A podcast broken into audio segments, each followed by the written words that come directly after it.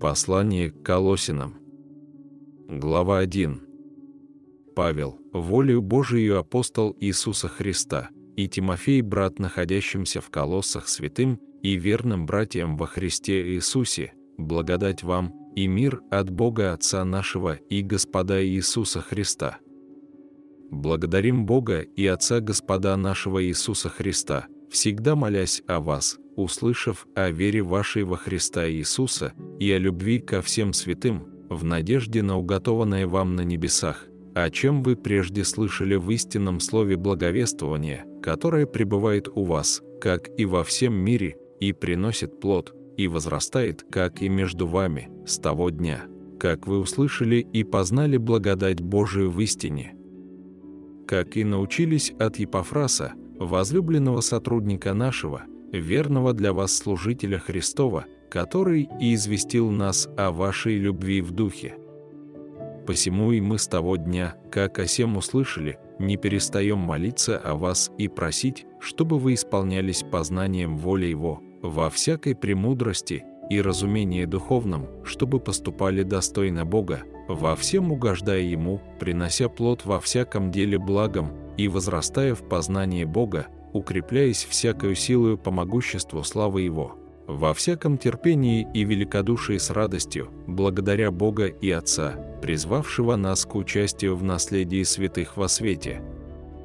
избавившего нас от власти тьмы и введшего в царство возлюбленного Сына Своего, в котором мы имеем искупление кровью Его и прощение грехов, который есть образ Бога невидимого, рожденный прежде всякой твари, ибо им создано все, что на небесах и что на земле, видимое и невидимое, престолы ли, господство ли, начальство ли, власти ли, все им и для него создано, и он есть прежде всего, и все им стоит.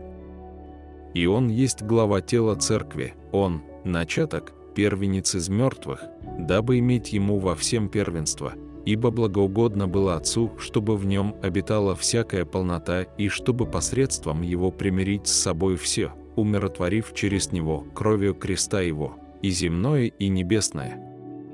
И вас, бывших некогда отчужденными и врагами, по расположению к злым делам, ныне примирил в теле плоти его, смертью его, чтобы представить вас святыми и непорочными и неповинными пред собою, если только пребываете тверды и непоколебимы в вере и не отпадаете от надежды благовествования, которое вы слышали, которое возвещено всей твари поднебесной, которого я, Павел, сделался служителем.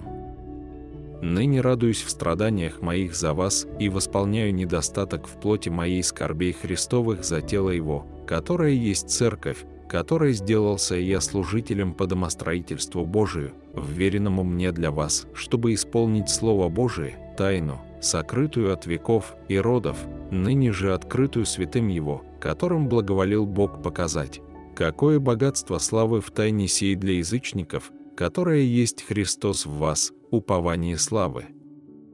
которого мы проповедуем, вразумляя всякого человека и научая всякой премудрости, чтобы представить всякого человека совершенным во Христе Иисусе, для чего я и тружусь и подвязаюсь силою Его, действующую во мне могущественно.